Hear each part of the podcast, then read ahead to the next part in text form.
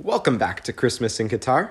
It's once again your host, Jack Hartley, and I would like to introduce you to our next group a group of historical success, uh, potential, firepower, uh, and what many are calling the group of death at this World Cup, a group of real quality where any team could make it out, and once you make it out, make a real run it's going to be a an exciting one to watch for sure.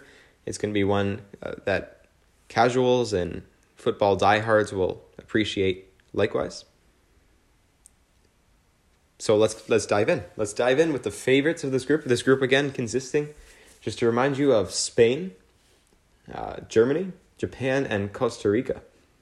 Uh, all four very competent sides, sides that have made runs at World Cups before and are ready to do so again. But the favorites in this group, in my opinion, despite the German resurgence after their very poor showing at the last World Cup, is still Spain. Spain have to be favored to win this group because of their sheer quality, their ability, their prowess, their everything that you want to see from a proper World Cup side. And they've released their uh, provisional squad today. Uh, one of the few teams that has actually publicly given us that information and a very interesting footnote in it is perhaps leaving their best keeper off their time, off their team. Five keepers are on the provisional provisional squad, pardon me. And none of them are stalwart David De Gea. David De Gea is an institution of Spanish football over the last few decades. A player who Spain have relied on in countless situations to provide those big moments and big saves but no longer. Roberto Martinez has said that he no longer has a role in the team, no longer has his place among the Spanish goalkeeping hierarchy. And you know, when you look at the talent around him, he may have just aged out because there is a lot of talent around him. Premier League keepers, uh, La Liga keepers, solid players who I don't think anyone should be ashamed to lose to in a in a tough battle for positions. But the starter will likely be uh, Unai Simon, Sevilla's uh, goalkeeper, someone uh, linked countless times with a move abroad, someone who is surely going to be a candidate in this upcoming winter window in the Premier League or maybe even the Bundesliga if other teams are challenging to shore up uh, a team's defense. Someone who ha- certainly has the ability to do that, certainly has the ability to initiate some sort of attack with proper long balls up. Uh, he's a keeper, very good with his feet, as all keepers have to be today. And someone who I think every fan would love to have on their team. And he'll be playing behind the, the defense. Very solid defense. Aymeric Laporte, uh, Pau Torres, Sergio Reguilon, just to name some, uh, Daniel Carvajal. And I think the most uh, interesting player out of this bunch is Chelsea's Marc Cucurella. Cucurella has just really fallen out of favor with Graham Potter, which is a very interesting development considering that he was the only player who came from Brighton with Potter before Potter actually. Chelsea spent 80 million to acquire him then got the manager who made him into the great player that he is today, and he's sitting on the bench. It'll be interesting to see what Spain thinks of that. Uh, whether he's deserving of minutes at this World Cup after maybe not getting the kind of run that you're expecting out of a high value player at a major Premier League club. So we'll see. We'll see. Uh, there's certainly the quality around him to save Spanish fans from some of that excess worry. And then you move into the midfield and the attack, and you just see a real revolution in Spanish attacking that has happened in the last four or five years.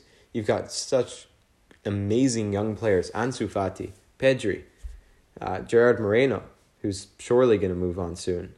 Uh, Marcos Llorente remains in the team. Rodri remains in the team. And then that catalyst in the center center of the pitch is probably the best man at this job in the entire world, Sergio Busquets, um, who has been linked to a move away from Spain, someone who maybe could uh, end up in the midfield of a an MLS side with money to spend, and an LAFC maybe or a, maybe a Toronto FC. And good for him, right? Uh, go get that paycheck, but I think he really has a lot to offer still to the Spanish national team, and I don't think he'll be played out of his spot quite yet. He's not ready to give it up. I think he he wants that second World Cup in his career, and honestly, he deserves it. So uh, just that that that attack in front of Busquets, the players who Busquets is going to be feeding, are he has plentiful options. Let's just say that he has so many options at his disposal that Spanish fans are just spoiled. But one of those options that, that is really just an amazing, amazing player is uh, uh, Cristiano Sinio de Césped Político. Sinio de Césped Político is a uh, player of great uh, potential, but he's already of great ability, even at the age of 14. He's a player who uh, is likely going to become the youngest player to ever represent a team at the World Cup, uh, but a player of power, strength, but despite his diminutive size. And he's, from what I've heard, quite the trash talker as well. So that's something to keep an eye on. Maybe he could get under the skin of a major rival for Spain in this group, who's going to be Germany. Germany is a very interesting team. Of course, crashing out in the group stage at the last World Cup, feeling some of that World Cup winner hangover after they won in 2014. But after the, the firing of Joachim Löw, I think you're seeing a resurgence with this German side. And it's something that many of these teams are going to have to be shaking in their boots when they play Germany. Because it starts out of the back. It starts out of the back. We were just talking about Spanish keeping. German keeping is on another level. You've got Marc Andre Ter Stegen paired with Manuel Neuer, and that's as good of a, a one two punch you can have. If one is not playing up to their ability, that'll be a pretty quick hook, you have to imagine they'll be taken out in short order because they have such a good option waiting on the bench just behind them, whoever ends up starting. But, of course, with Germany, there are many games that those just simply don't matter because your keepers aren't going to be touching the ball. If you have such great defense in front of them, players like Antonio Rudiger, who is maybe the best center back in the entire world right now. Rudiger is just such a, a strong player someone who is capable of winning every duel that he enters and isn't afraid to enter any of those duels. And then he'll be paired with likely a, a Bayern, uh, or rather Bayern, uh, Borussia Dortmund pairing of Niklas Süle and Nico Schlotterbeck, who, of course, have that that pairing, that that chemistry that you're looking for out of a pairing in your in your back three. And they're two players who are going to keep the ball out of the net. Maybe they're not of the quality that you've seen for Germany in some of these past few decades, but they're going to provide everything that this team needs considering the talent that they have in front of them. When you've got players like Joshua Kimmich or Jamal Musiala, Kai Havertz, Thomas Muller, Leon Goretzka, like it just doesn't end. Uh, Leroy Sané, uh, a player who should have won the the Golden Boot by some estimates this year, even at the young age of 22. Ike Gundogan, even playing at the best club in the world, scoring goals on the regular, may not make it into this team because Germany just has so many options.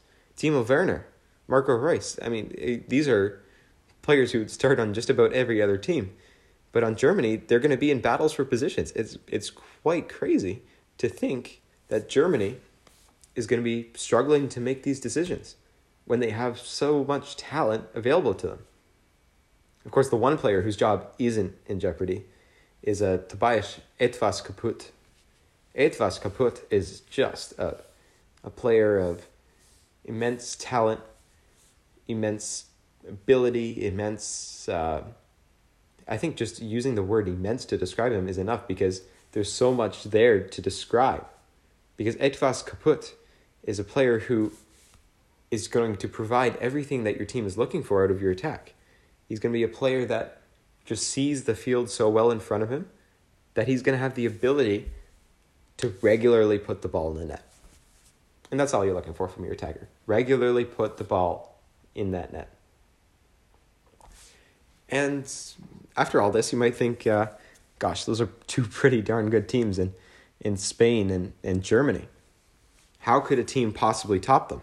How could a team expect to advance out of this group? And I would say, yes, it's a valid point, but have you seen the talent behind them? Have you seen Japan? Have you seen Costa Rica? Because those are two very solid teams. And after this break, I'm going to show you exactly how and why. A word from today's sponsor, uh, Fubo TV. Once again, the best service that you can possibly have to serve all of your footballing needs this season.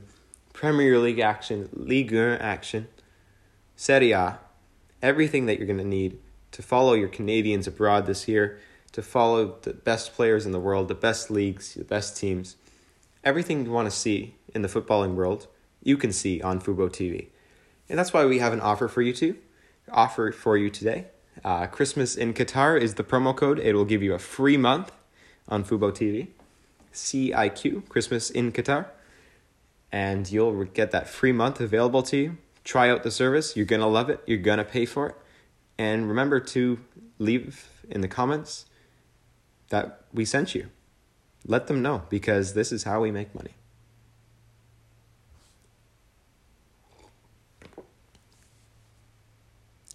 Welcome back to the show. Uh, we talked, of course, about two of the favorites of the group, not only, but also two favorites of the tournament, Spain and Germany. But now it's time to move on to my favorite underdog of the tournament. And you've heard me talk glowingly about two teams specifically in Tunisia and, Tunisia and Ecuador, who I think are very, very underrated. But this team might even be that to a greater extent. And that's Japan. What a side Japan are, eh? Japan have the ability to control play out of the back in a way that makes even the best teams worried because they don't play like that typical underdog that is going to try and grind out games at this tournament. They aren't going to play, you know, scared football. They're not going to be a team that backs down from their opponents because they just have the capability to play better than that even though nobody thinks they are. You've got you've got Daniel Schmidt in goal. What a player Daniel Schmidt is. You've got uh, Takahiro Tomiyasu starting for Arsenal. Arsenal winning the Premier League. Arsenal, what a team Arsenal are this year. And a lot of that's down to Japanese born Takahiro Tomiyasu. Very solid player at the back. Someone who is going to be a, a player at this tournament that if you're not watching the Premier League, you're going to notice him now. And you're going to be wondering how your team missed out on such a wonderful talent. Of course, also from uh, from Werder Bremen, Koi Katora, Hiroko Ito, solid pairing. But the defense is not where this team is planning to win games. I think that's why they're so different than the other underdogs in this tournament. Excuse me. Uh, they're where they're going to win games is by possessing the ball in the middle of the pitch because their midfield is of such quality. You've got uh, Takumi Minamino, who, of course, was at Liverpool for many years and is a player of perhaps the highest IQ in this entire tournament. I think that's why Japan are maybe not seen in the light they should be, is because people just don't rate IQ high enough in the in the game of football. You've got uh, Daichi Kamada, very solid player. Very solid player. You've got you've got guys all around this team that when you have take a look at the team as a whole, you start realizing like holy shit, they have a ton of talent. Where did this come from? How did I not see this right in front of me all along? Why wasn't I I thinking of Japan as one of the premier footballing nations outside of Europe? You know, you think Argentina, you think Brazil. Maybe you take a look at the United States, Senegal, Egypt. I don't know what you're looking at. Japan has the best chance to come out of Asia of anyone that we've seen in the past five, six World Cups. I think you saw it against some of the, the premier non European uh, talent, and the Americans crushed the Americans 2 0. Americans couldn't get a shot against them. Japan controlled play, won on the counterattacks, but also tried to win on just normal attacks, breaking through a, a back line of the United States that has shown little weakness, to be honest, but Japan had no problem. Beat them resoundingly. Everything you're looking for, Japan can provide. And the player in Japan that can provide that most is, of course, Takeshi Kogashito Matsunomi. Kogashito Matsunomi is a player who is everything you're looking for.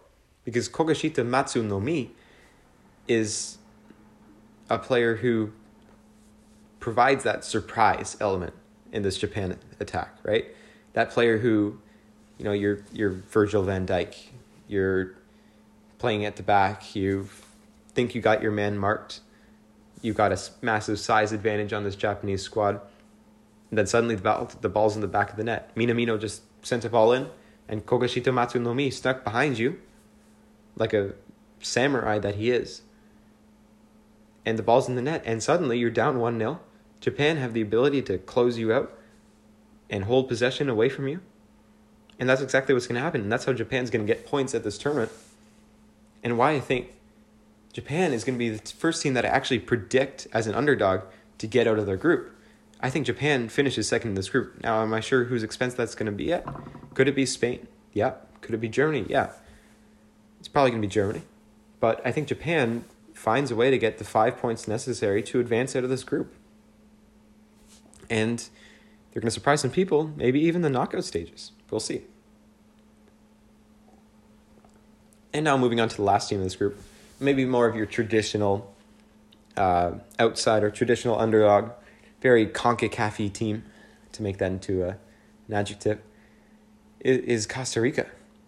A team who is not afraid to play a dirty brand of football, a team who's not afraid to you know, pick up those yellow cards, pick up uh, a massive accumulation of fouls. And that's just how they're going to win. They're going to play very compact football. They're going to let you work the ball around the outside and win every aerial duel they can. Now, is that, I think, a cohesive, competent strategy at this World Cup? I don't think it is, especially against the likes of, of Germany, Spain, and Japan, teams who have the finishing ability to take the chances that you give them because Costa Rica isn't honestly good enough to hold a team without a single chance. And I just think that Germany and Spain and, and Japan are going to have the ability to take advantage of that, especially with a, an honestly weakened Keylor Navas at the back. Because Navas is just not the player that he once was, the player who many saw as the MVP of a World Cup at one stage. Of course, now playing for PSG, but lost that step, that burst that you want to see on the, some of the absolutely amazing saves he's made out of his career. But also, he's playing in front of, or behind rather, a very different team. You got Francisco Calvo, Ronald Matarita, Joseph Mora. It, it's essentially an MLS squad at this point.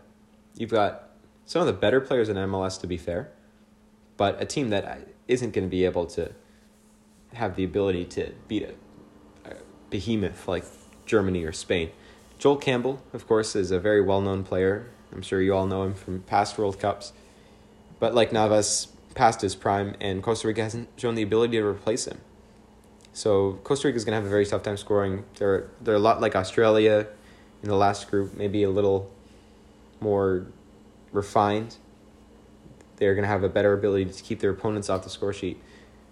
But they don't have the firepower to advance at this tournament unless they get a, a brilliant performance from someone. And I think that that potential star man could be uh, Juan Entradas York Unida. Entradas York Unida are, rather, is a player of great quality that I think Costa Rica could really rely on to advance further in this World Cup. Because you see, you hear stories out of Costa Rica, you know, you've got players getting injured with cleats in the shins. You get players who are being clotheslined by defenders. And I think Entradas York Unida is going to be a player who can surprise these players who have been playing in in Germany, France, England, by just the that old school rough football that that you're going to see. He's if I had to bet on someone to get a, re- a red card at this tournament, it would be Entradas Yorkunida because he is just a player with that red mist running all the way through him. So that's the group. Uh, perhaps my most surprising pick of the group, yeah, the potential group of death sees a major team getting knocked out. I think that's going to be Germany.